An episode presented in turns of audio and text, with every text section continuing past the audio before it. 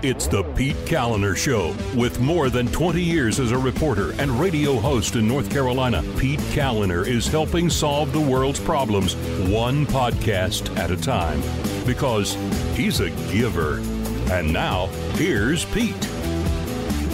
What is going on? Welcome to the show. Thanks so much for listening. Thank you very much also to patrons who help make the show possible Brian, Jonathan, Jim, Theodore, JF, Josh, Sarah and Barry, Chris, Mark, and Trent. Uh, they all became patrons by going to the PeteKalinershow.com, clicking on the link there at uh, that's at the top, exclusive content for patrons. Uh, you can also subscribe to the podcast there. That's uh, one of the best ways you can help as well, just by clicking subscribe to the podcast. And then, win win, the podcast comes to your smartphone or tablet every single day. You don't even have to do anything. You're welcome. Uh, alrighty, so uh, what's going on? Anything really?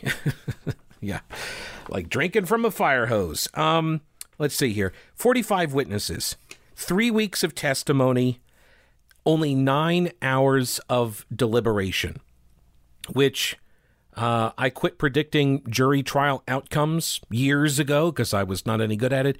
And I know that people have various ideas about, you know, what does a, uh, a short deliberative period mean? Is that a good sign for the prosecution, a good sign for the defense? And what I have found is usually uh, people have a, a prior idea and they will use the length of the deliberation to support that prior idea.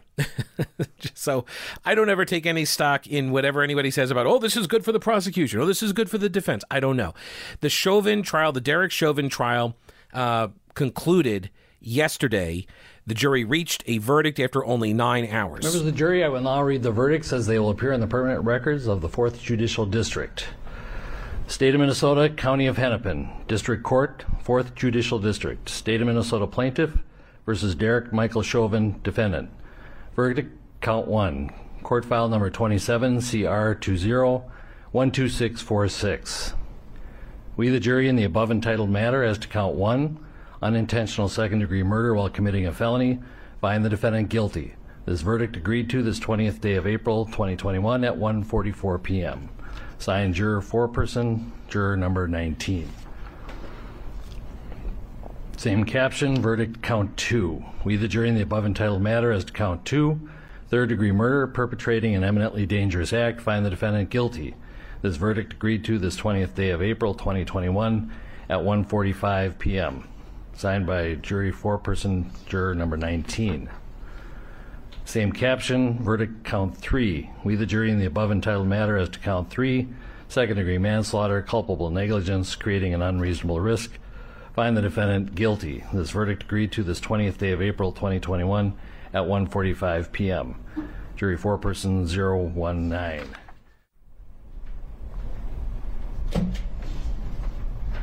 All right, be seated. With the guilty verdicts returned, we're going to have uh, Blakely, you may file a uh, written argument as to Blakely factors within one week. The court will issue findings on the Blakely factors, the factual findings, one week after that. We'll order a PSI immediately, returnable in four weeks. And we will also have a briefing on, after you get the PSI, six weeks from now, and then eight weeks from now, we will have sentencing. We'll get you the exact dates uh, in a scheduling order. Is there a motion on behalf of the state? Your Honor, the state would move to have the court uh, revoke the defendant's bail and remand him into custody uh, pending sentencing. Bail is revoked, bond is discharged, and the defendant is remanded to the custody of the Hennepin County Sheriff. Anything further?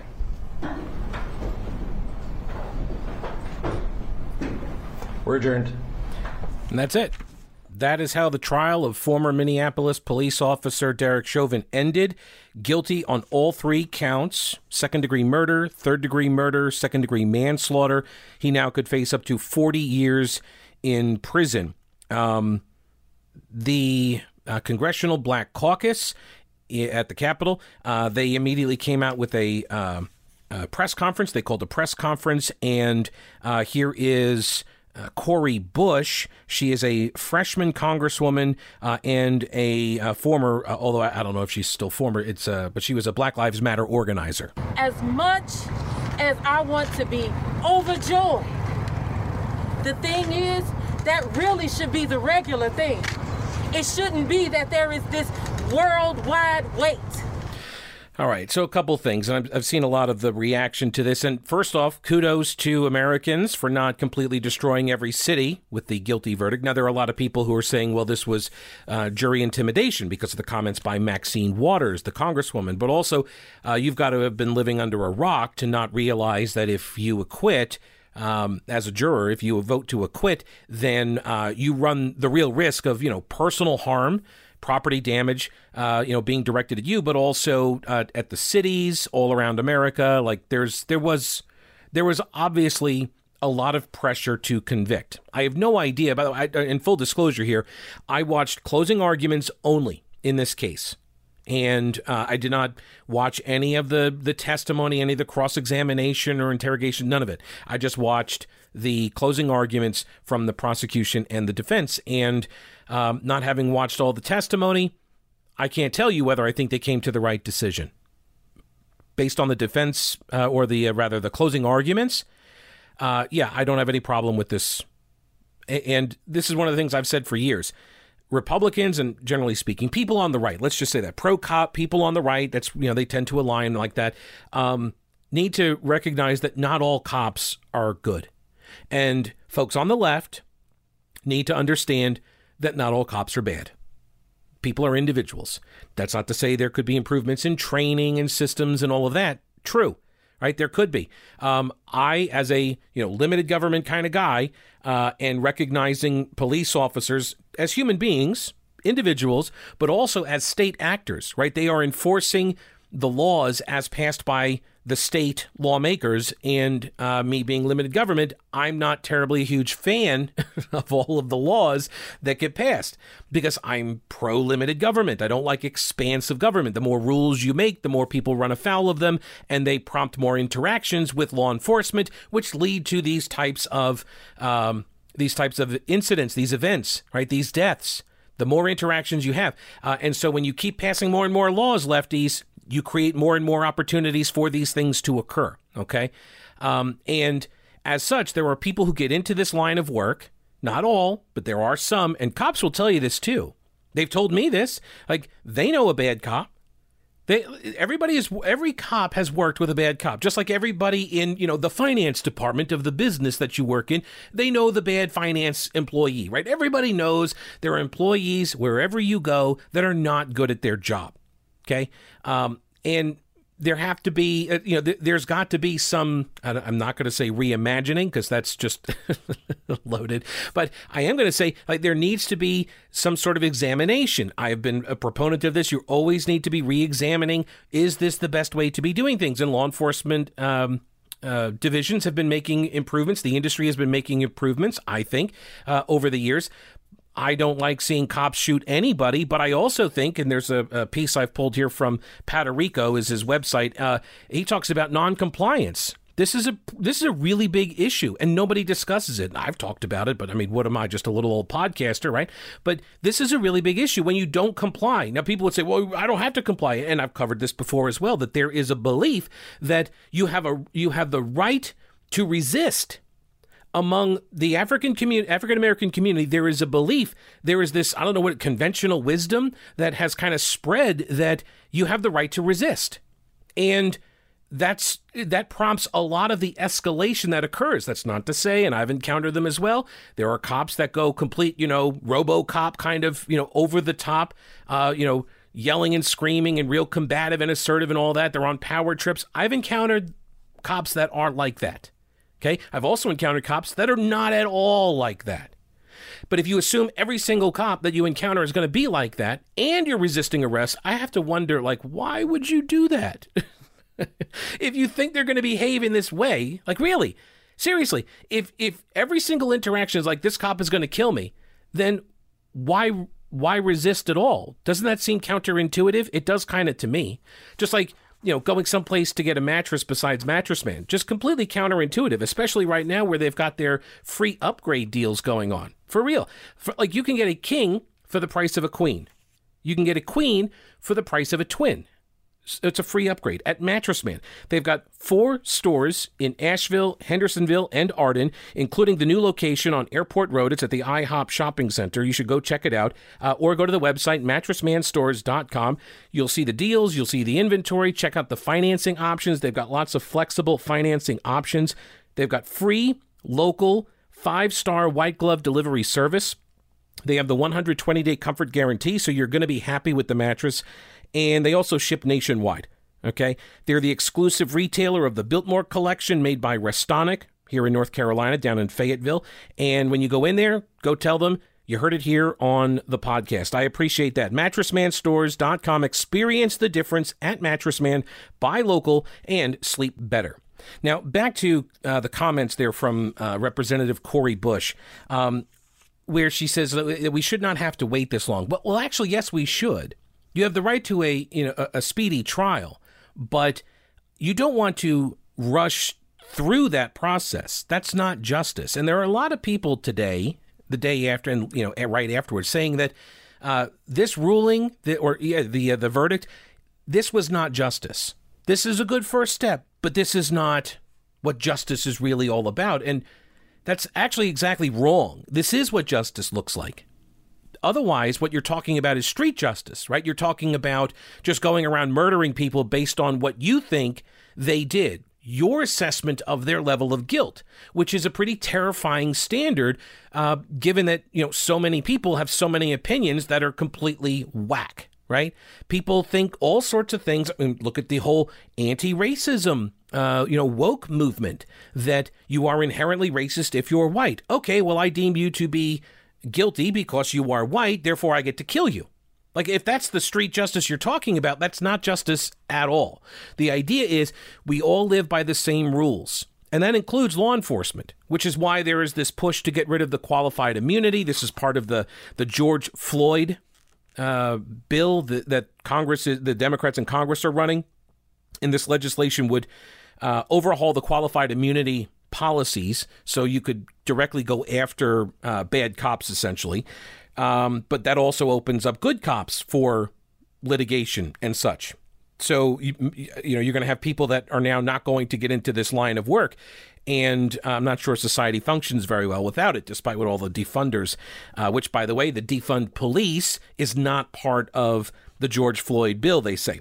Uh, they would also this bill would also change the threshold for permitting use of force prohibit police chokeholds at the federal level, it would ban no knock warrants in federal drug cases, and it would create a national registry of police misconduct cases under the auspices of the Justice Department, among other reforms. Now, one of the things I am uh, I am open to the idea of creating like if you get uh, if you're if you're a bad cop and you get multiple offenses against you, you know, you know you've been written up and reprimanded all sorts of times.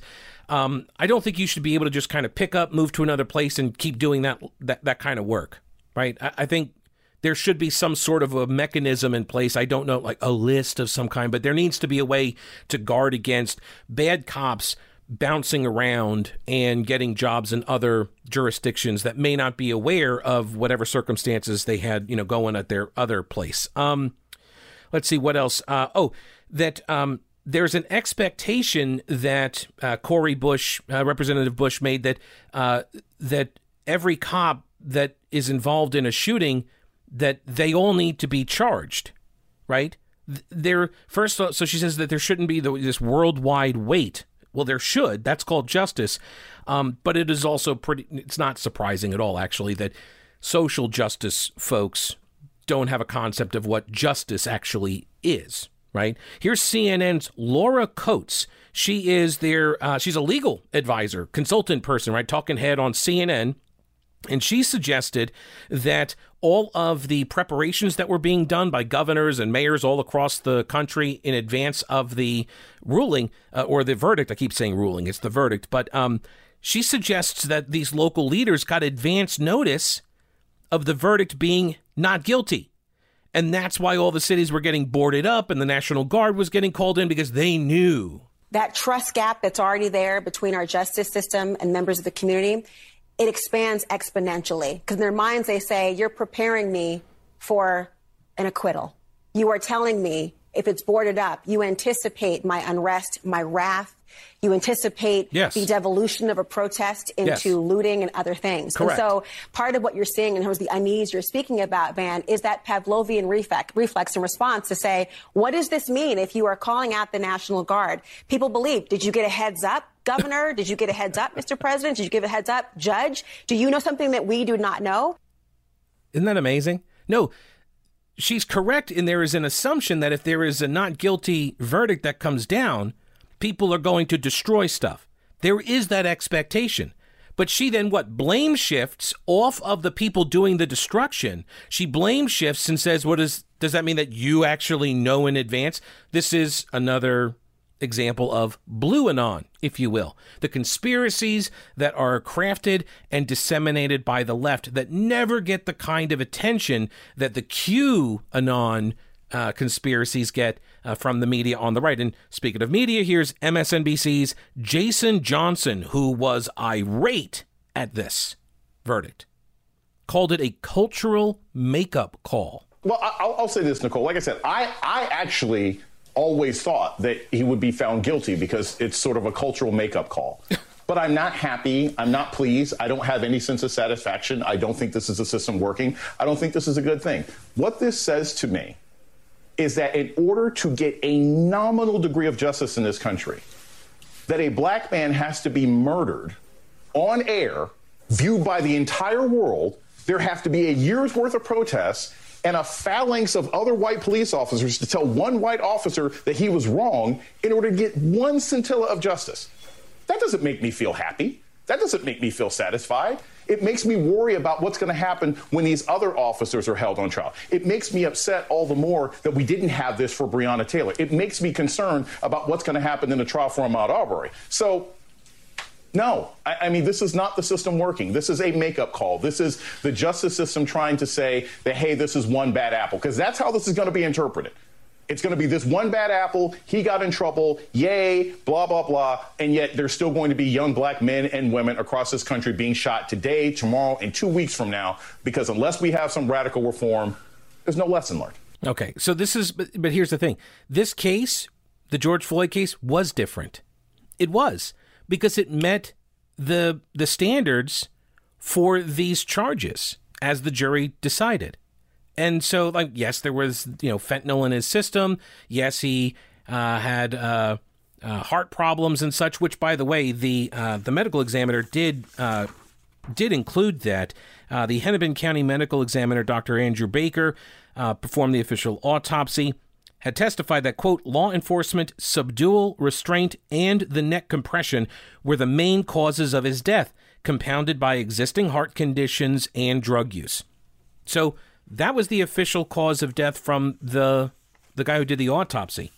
And when you watch the video, as I have now numerous times, like, yeah, I can see why you would convict the cop for this you know indifference to the suffering of this person that was in his custody and care. And the, i mean it's not like it's not like george floyd had you know attacked the cops. It's not like he had uh, you know killed cops and done all these heinous things. It was a it was a minor offense. It was you know counterfeit $20 bill or something. Like did that warrant that kind of restraint? Um, and all the experts said no. So now whether or not that now Derek Chauvin, like you could say, he is the one bad apple. But what this guy on MSNBC, Jason Johnson, is now advocating for is that every cop needs to be treated like they're Derek Chauvin. And I reject that because I believe in the individual. It's the smallest minority. We are all a minority of one. And the way you protect minority rights, whether it's a person who puts on a badge or anyone who doesn't, the way you protect it is to create a uniform system of justice. Now, there is a fair question to be asked, and I've been saying this for years as well. There's a fair question to be asked: Is uh, do cops get off of these charges at a rate that's higher than people who are not cops committing these same types of offenses would? Right? And there, and I think that's the key, and I think that's what Johnson is trying to is trying to get at with some of this. He just does it, you know, pretty inartfully. I would um, I would submit. Now, I would submit that if you are interested in getting some new power equipment or tools uh, for the yard work and such, you got to take advantage of this Husqvarna demo day. It's coming up at General Equipment Rental. It's on Saturday, so you got a couple days here, but it's from 9 until 3 9 a.m. to 3 p.m. Get this. You can try out any Husqvarna equipment you want to. And here's the real deal 20% off the MSRP for all of the in stock handheld tools. So, like gas powered handhelds like chainsaws, blowers, trimmers, hedge clippers, pole saws, brush cutters, cutoff saws, all of that, 20% off the manufacturer's suggested retail price. Uh, battery powered handhelds, blowers, trimmers, brush cutters, weed whackers, kits as well. So you get like one battery, one charger. They got the kits. The chainsaw kit includes an extra chain as well. They got financing deals to help you out. They're also going to raffle off a chainsaw. And they say there's going to be a chainsaw artist there uh, sculpting stuff, you know, out of wood, like making, you know, like the bears and stuff. I don't know if he does requests, but it's going to be an event 9 a.m. to 3 p.m. I'm going to try to get down there myself. This is this Saturday at General Equipment Rental. Details at generalrents.com. General Equipment Rental in Weaverville at the intersection of Merrimon Avenue and Reems Creek Road. Family owned and operated for three generations. Generalrents.com. Think outside your toolbox. So a couple of tweets here. This is from uh, the Movement for Black Lives. They said, "quote Our hearts are with the family of George Floyd and the millions who have acted in defense of Black lives over the past 11 months. A moment of relief is here for many as the trial is over." Yet the conviction of Derek Chauvin doesn't absolve policing as a whole. Hashtag defund the police. A conviction is not justice. No, actually, a conviction is justice. You now you can have different policy ideas aimed at you know, better justice, more justice in the future for other bad cops and abuses and such, that's fine. But to deny that a guilty verdict on all the counts that were presented is somehow not justice, uh, that's just, it's not true, right? It's not true. Um, if you're wondering, what all of this, you know, the verdict doesn't mean anything. It's so it's not really justice. What all of this is about, after we heard, you know, for months that uh, the importance of the verdict was paramount. All of this is laying the groundwork uh, to justify any potential violence afterwards. That's what that's about too. Everybody, like these organizations, like you know, uh, what is this? The Movement for Black Lives. Um, there was a co- there were comments from the Congressional Black Caucus members. Like here we go. This one is from Karen Bass, who said, uh, you know, that the work is just beginning. Step one is the verdict. Step two is the sentencing. And we have been through this too many times to know you can get a verdict, but the sentencing must match the crime that he was convicted of. So now we have to focus on transforming policing in the United States. Since George Floyd's murder of a year ago, over a hundred people have died at the hands of police. As a matter of fact, since the trial started on March 29th, 63 people have died at the hands of police. In my opinion, this is the human rights issue in the United States of America, and the point is, is that we need to pass the George Floyd Justice and Policing Act, put it on President Biden's desk, because that will be the first step to transforming policing. We need to take a hard look at ourselves in this country in the mirror to say, why is it that over 100 people have died at the hands of police in the matter of a year? You know, what I don't like about this argument is that uh, it forces me to ignore the reasons why those people died, right? It's, it's not simply that cops, you know, are, are just running around murdering people. Most of the people that get shot by cops are armed and threatening them or others. That's the vast majority, like the number of unarmed people that are killed by cops, is very low, very low. Um, and uh, even in some cases, like they they may not be armed, but they're still behaving violently. And so they, there are a lot of these, you know, activists who make this case that somehow or another there's a way to subdue somebody. Like if you're a female cop and there's a 300 pound, six foot four, you know, mass of muscle trying to, you know, attack you with his fists, you think a taser is going to take that guy down? You're going to be dead. He's going to take your gun. he's going to kill you. A cop brings a gun to every incident, right? And that they teach cops that too, by the way, as they should.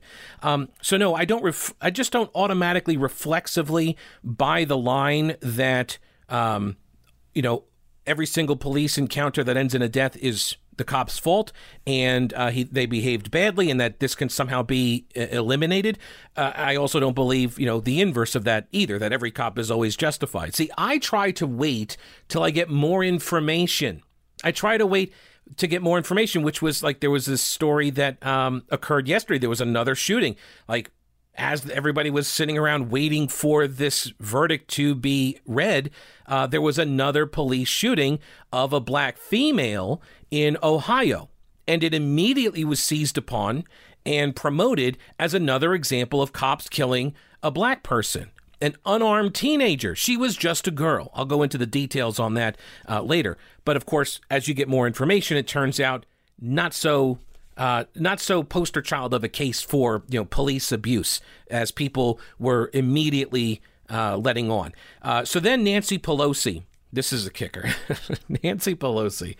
I really do appreciate the fact that she was able to unite all of us for just a moment in just being utterly repulsed by something that she said. Uh, I'll tell you what she said in a minute. First, I'm going to tell you about Old Grouch's military surplus. Of course, you knew I was going to. Old Grouch's military surplus has real U.S. military surplus, has for 30 years. Go check out the website at oldgrouch.com or go to the shop. It's open Monday through Saturday in downtown Clyde on Main Street. Uh, it is across the street from the anti aircraft gun. And uh, Tim has got all sorts of stuff in there from backpacks to, you know, outdoor gear um, emergency kits he can help you put together. He's got masks of various kinds. He gets body armor shipments in. He's got uh, gun accessories as well ammo cans for storage, tons of stuff. So go visit Old Grouch's military surplus, again, downtown Clyde, and at oldgrouch.com. So here is the clip from Nancy Pelosi, who was, uh, she was uh, offered the opportunity to speak at this Congressional Black Caucus news conference. And so she gets up there, she starts rambling on and on, and then she says this. My little granddaughter, who just turned 12, she said, Why is it taking so long? We all saw it on TV. You hear what she's saying there? She says, My little granddaughter, who's 12, is asking, Why did it take so long? We all saw it on TV. We saw it happen. And thank God the jury validated what we saw. Thank God the jurors validated what we saw, she says. What we saw. So again, thank you, George Floyd for sacrificing your life for justice. Wait, what? Well, hang on a second. What? Thank you, George Floyd? Thank you, George Floyd, for sacrificing your life for justice. Thank you, George Floyd, for sacrificing your life for justice. He didn't sacrifice his life for justice. He was killed. This wasn't a choice of his. Who could you imagine? Just imagine, Let's everyone's favorite game. Imagine if a Republican had said it. Oh my God. Meanwhile, uh, Minnesota Attorney General Keith Ellison said, "quote I would not call the verdict justice. However, because uh, justice implies true restoration, but it is accountability, which is the first step towards justice. Well, well, that's not that's not true either. Justice does not require restoration." It doesn't. It never has. Not in our legal system. Now there are uh, there are restorative justice systems that exist, mechanisms that exist. Remember, in Asheville, there was the cop uh, who uh, uh, beat up Johnny Rush, the jaywalker, right, who resisted arrest and tried to reach for the taser and gun and all that. Anyway, um, beat him up and then you know was dismissed off the force and uh, put on trial, and they entered into an agreement for uh, this was a restorative justice kind of a thing where they would they would talk and you know he would go through some counseling stuff and and what happened was the activists were irate about it. They hated this idea because what they wanted was the justice, the the the hammer brought down on this guy, right? Vengeance. The justice system in America is in my opinion, and I'm no lawyer, just a podcaster here, but I view the justice system in America as the way for society to exact revenge or vengeance without resorting to street violence, street vengeance, vigilanteism, right? The state says, here are the rules. Everybody plays by these rules. You don't play by these rules, we exact the revenge. Not you, we do. The state does, because we have these rules, you see. And if everybody knows the rules going in, you break the rules, you know what the risks are. That's what our system is about.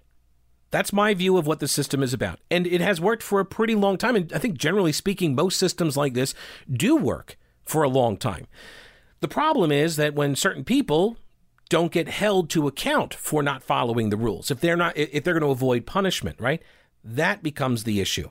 And there is something, I mean, there is truth in the argument from the BLM folks, from the social justice warriors and such that, and the Democrats that a lot of cops are never punished for violating the rules, right? They break rules, they get away with stuff, right? There is some truth to that, especially historically.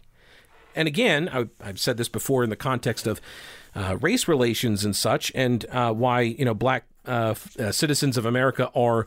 Um, you know, have a very low opinion of police officers, if not from personal experience. But uh, think about if you know your grandparent had fire hoses and dogs turned on them and beaten by white people, many of whom, you know, enjoyed the protection of law enforcement if they weren't law enforcement themselves. And those people were never punished for that and you were beaten simply because you wanted to, you know, vote. You wanted to get water from a water fountain, right? It's not that long ago. It's yes, it was the 60s, okay? But that could have been my grandparents. Could have even been my parents. And then they pass those ideas that that their personal uh, experiences, they convey those to their kids, right? To me. So, like, you have to, we have to recognize that that is baked into this, or uh, this discussion as well. Uh, I'm going to have a quick discussion with you about buying and selling homes. Um, this can be very stressful. Buying and selling a home can be really, really stressful, especially selling because you got to worry about you know people coming through the house. Like i've had friends uh, that had to go and like get a hotel because they had so many showings of their homes. Um, and so it can be really really stressful. I'm not sure which is better like to just leave the place and let everybody come through and see or to just stay there and then have to worry about people, you know, coming up and you got to flee the premises and make sure that all the, uh, you know, the house is all tidy and in order and everything. It's really stressful. So take the stress out of selling a home. Call Rowena Patton, okay? She'll get the house sold fast and for more money, relieve the stress, and then you start the next chapter of your life. 828 333 4483. Rowena Patton and her all star powerhouse team outsell 99% of the realtors in the entire state. The only agent that I called to buy our house, Rowena Patton. She has homes in all price points. She has buyers already lined up waiting to buy. So give her a call at 828-333-4483. Go to her website, mountainhomehunt.com, and then start packing. Well, I, and I should mention this also. Um, Portland also saw uh, a bunch of rioting, and so did Seattle. So it didn't even matter for Antifa. It doesn't matter what the verdict was going to be. Uh, it's all pretext. They are just simply interested in uh, tearing down the institutions. That's all. And it's sad that the city still is unable to uh, to come to grips with who these people are. City officials are just unwilling to do so. Now there is a comment by Michael Socolow, who is the director of the McGillicuddy Humanities Center Communication and Journalism at the University of Maine, Fulbright scholar as well. Uh, he said, quote, it's remarkable that the small handheld communications devices we all carry around, combined with new modes of distribution, protected by Section 230 and First Amendment, could play such a historically monumental role in police accountability and the administration of justice. And this is why I've been a proponent of the body cams. It's why most cops that I know, whenever I talk to them about it, they all say, uh, yeah, I'm for the body cams. They want them because it protects them too. And it shows people what actually happened. Erick Erickson pointed out that the deaths of Ahmaud Arbery and George Floyd would have passed without much notice but for the cameras and the video, right? And then he asks, how many people have died unjustly and unseen? This is why I am still, you know, of the mind that the death penalty should be you know done away with uh, at the state level because and the federal level you know that we should not be executing people because uh, you know if there's a possibility that we're that we're uh, executing innocent people the state should not be doing that. And there is a chance that we are doing that. There is. You you can't say that every single case is open and shut because we know that there haven't been. That there are cases where innocent people have been convicted and executed. So uh, yeah, I don't I, I don't want the government having that kind of power. I never have. But this also the, the use of video and the body cam footage, right? This also leads to the next story, which is the Ma'Khia Bryant shooting. This is the one that occurred in Columbus, Ohio. Uh, uh, there were a bunch of people out in front of a house, and uh, their uh, the police get called. And oh, well, here this is from uh, NPR, which did an atrocious job, as most media outlets did, in the initial reporting of this story. A six. So here's the headline: Columbus police shoot and kill black teenage girl. Okay, so automatically they're telling you what the most important pieces of information they think you should know are that she's black and she's a teenager. That's what they've reduced her to. She's a black teenager and she was shot and killed. They don't mention the fact here in the headline that she had a freaking knife and was attempting to stab somebody, also a black female. They don't tell you that. Here's what they start the story with A 16 year old black girl was fatally shot by an officer outside of her home after she called the police for help on Tuesday afternoon, according to her family. This is not confirmed, however. This was not confirmed to be true whether or not she was the one who called. In fact, here is the police chief, the interim police chief, Michael Woods. He held a news conference within a few hours of the shooting. Normally, we don't uh, provide information this soon, but we understand the public's need, desire, and expectation to have transparency upon what happened. We've worked very hard tonight to provide you a short uh, video of the officer, the first officer that arrived at scene, and this is the officer that did ultimately fire his weapon. We are not able to provide all public records associated with this tonight because of the redaction process and the public records laws. What we will be able to show you is the basic information that we have from our records. These are only gleaned from information that we have available to us we do not interfere with BCI's investigation, so no information was obtained through witness interviews or officer interviews. Okay, so all he's there to do is say this is the information we have. It's very, very limited because now it's being investigated by, you know, an outside agency. And here's the video of what happened. And I will tell you the video is very, very short. Very short. It consists of the cop arriving. Like it starts with the cop opening the door as they pull up, opens the door, steps out, and within five seconds, it's over. It's all over. That's how fast this happened. The chief said, uh, "Well, listen to this remark here because it indicates that Ma'Khia, uh, yeah, Ma'Khia Bryant." Um, that she was not the one who called police. The family says she was, but this remark that he makes here indicates that she might not have been because the well here take a listen. At approximately 4, 4 excuse me, 4:32 this afternoon, officers were dispatched to 3741, excuse me, 3171 Legion Lane.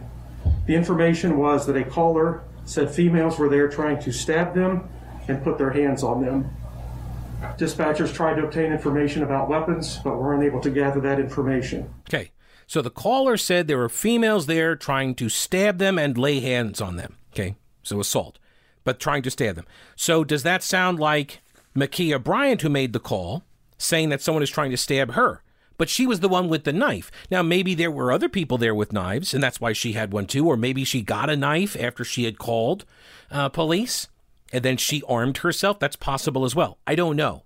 But this is the official story, not official. This was the the story that spread far and wide in the immediate aftermath was that police shot and killed a black teenage girl who was unarmed.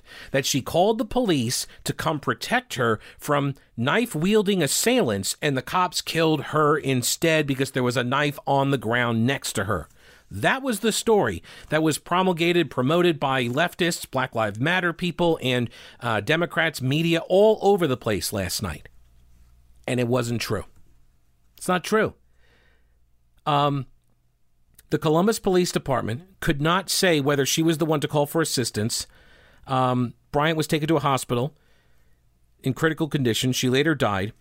NPR reports, quote, at a Tuesday night press conference, the Columbus Police Department released an edited version of the body camera video worn by the officer who shot Bryant. Police have not yet made public the name of that officer an edited version of the body camera video.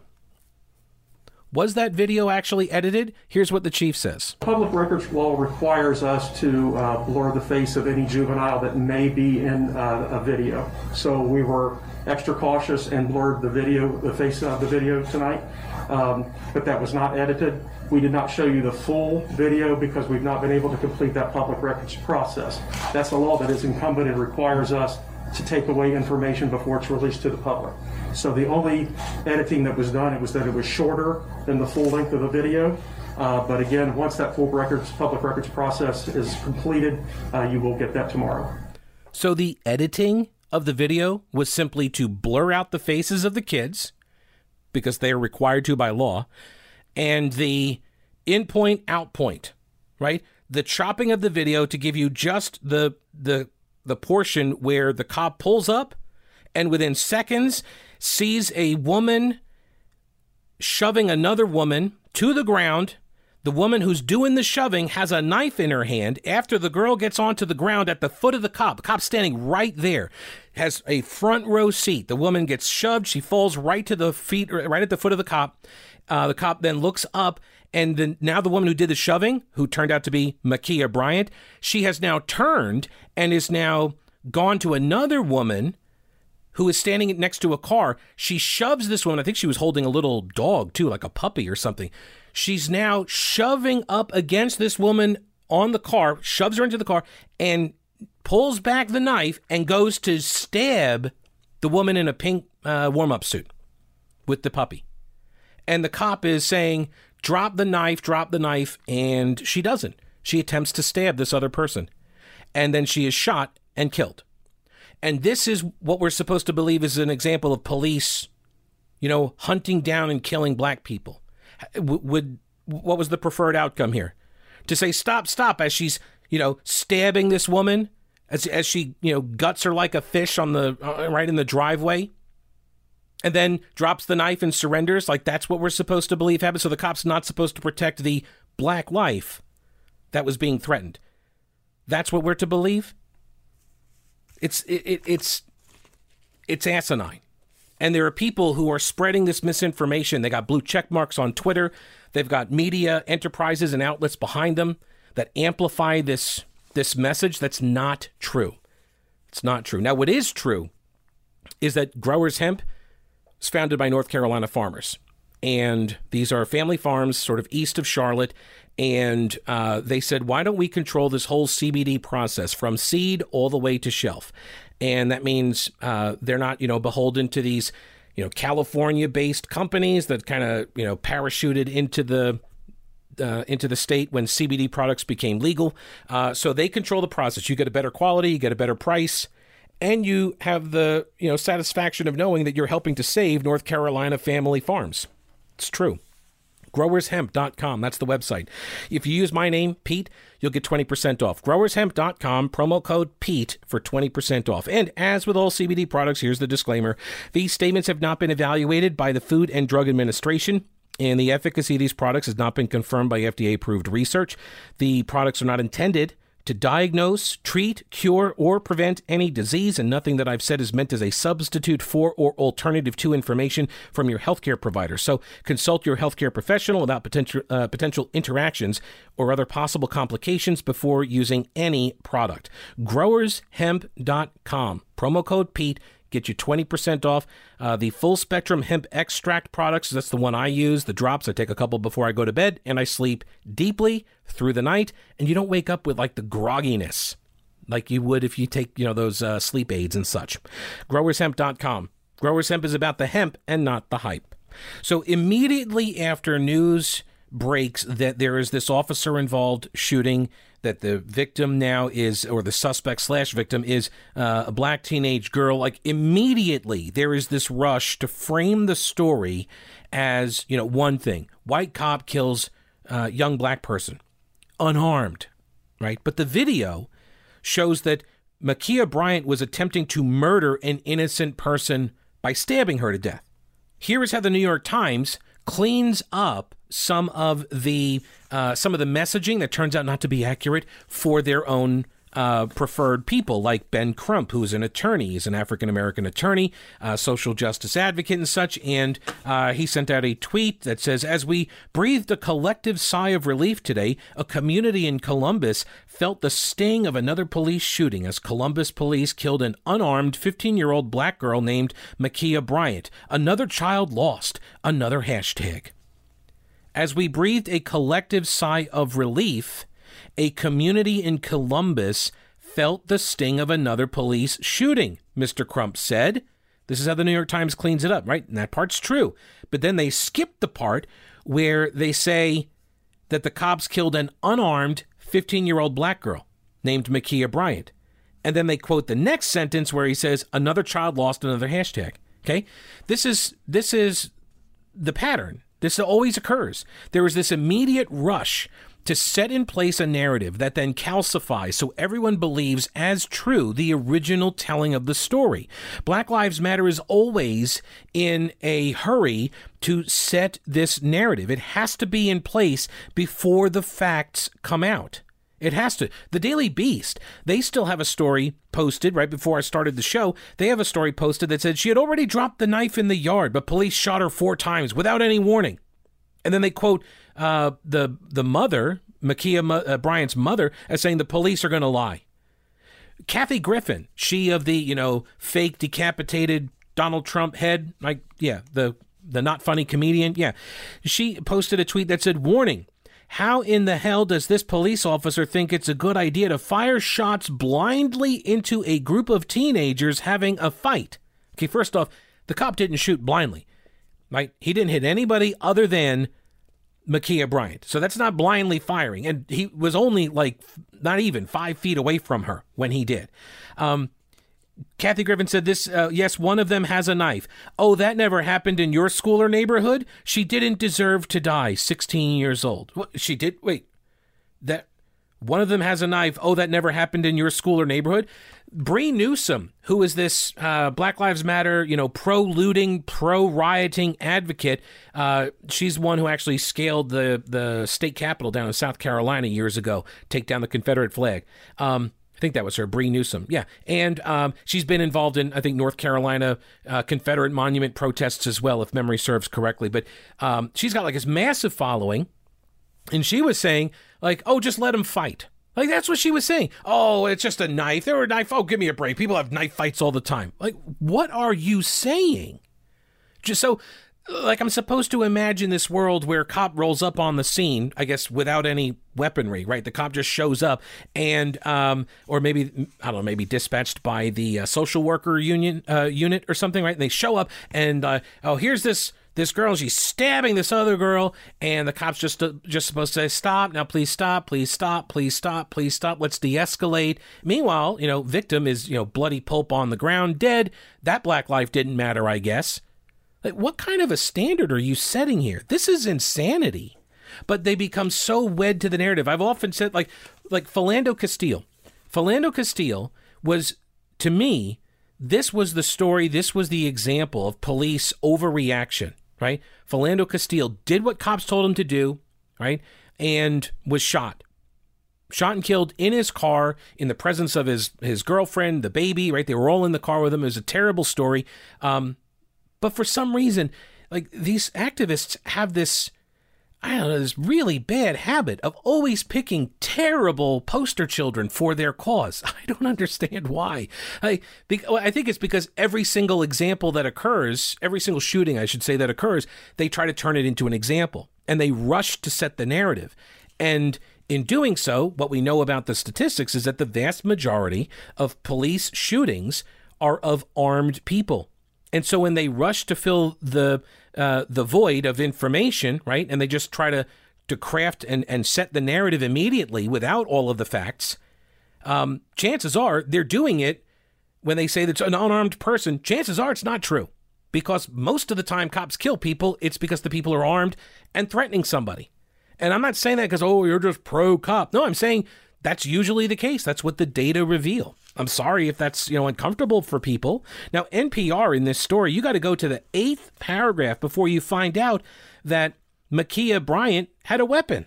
They say uh, Chief Woods, the interim police chief, said that the video shows Bryant holding a knife as she pushes two girls at the scene. Uh, chief said police believe she's attempting to stab both girls during the fight. It's unclear based on the footage at what point Bryant gets a hold of the knife. Yeah, because the footage, it happened like that. It was so fast. If you watch this video, it's difficult to watch, but if you watch the video, you'll see uh, cop, you know, opens up the car door and says, "Hey, hey, hey," and immediately you see sort of this scrum come right at him, and it's these two girls, and they're you know pushing and stuff, and one of them is in retreat, backing up, and then stumbles and twists and falls, rolls right to the foot of the cop. And meanwhile, the the aggressor uh, pulls back, turns 180 degrees, and goes after this other girl who's standing next to a car, and pulls back the uh, the girl you know pushes her up against the car, peels back the or uh, rears back the the arm with the knife in it. You can clearly see what is happening, and the cop is telling her drop the knife, and then shoots her four times, and then they go over. They start uh, rendering aid. Meanwhile, you get some guy standing on the lawn. She's just a kid. He's screaming at the cop. She's just a kid. Are you insane, sir? Like are you mentally defective in some manner that you don't see that she's about to murder somebody right here? She has a, and, and the cop is saying that like I, she had a knife. She has a knife. She's just a kid. You're mad at the cop for saving this person's life. And I don't know how I, I don't know how you address that. This is irrationality. The chief said that emergency dispatch received a call. They showed up. Um, there was a commotion in the driveway. Cop gets out, says, What's going on? And then, as the cop is saying that, the fight now kind of rolls into view. Uh, Bryant can be seen pushing the girl to the ground. She then approaches the second girl, throws her against a car parked on the driveway. The officer shouts, Get down three times, pulls out his gun. Oh, I'm sorry. So he says, Get down, get down, get down and uh, pulls out the gun, shoots Bri- in Bryant's direction at least four times. She falls to the ground. Uh, as the officer approaches her, a knife can be seen. One man standing off to the side shouts, She's just a kid. This same narrative crafting was on display in the Daunte Wright story. This was the guy who had an outstanding warrant linked to a prior arrest. He was fatally shot in Brooklyn Center, Minnesota, one of the suburbs outside of Minneapolis. And uh, this was the, the protest march demonstration that Maxine Waters showed up for. Court documents show that Wright, Daunte Wright, was facing an attempted robbery charge over an incident where he allegedly choked a woman, held her at gunpoint, tried to rob her of her rent money. Seriously, they they were in her apartment and they knew that she had just gotten like 800 bucks from her roommate to go pay rent, and he tried to take it from her by force with a gun, and a struggle ensued. And he was out on bail, $100,000 bail. Uh, he had uh, failed to show up, so he had a bench warrant. Cops pull him over for an expired tag, and they know that he's uh, got a bench warrant on him because it's in the system.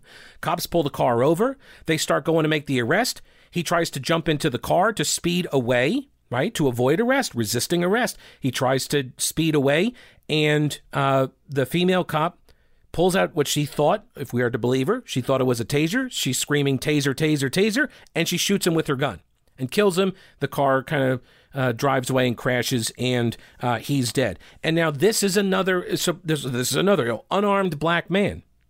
Right? Pay no attention to his black victim that he robbed at gunpoint was awaiting trial for. Right? And like I don't know what's going to happen to the cop. I think she was fired as well because this was the yeah she uh, she quit, as did the police chief, and then the city council fired the city manager, guy by the name of Curt Boganey, it, they did an emergency session to fire him because he said in a press conference that the cop involved would receive due process. And outrage ensued. And so the city council fired him. You can't have a city manager espousing due process, which is a fundamental pillar of our actual justice system. How terrifying is that? That's a wrap for the episode. I appreciate you listening. Thank you so much. Thanks for the support. Remember, go to thepetekalinershow.com and subscribe Get the show every day to your smartphone or tablet and think about becoming a patron. Thanks for listening. Don't break anything while I'm gone.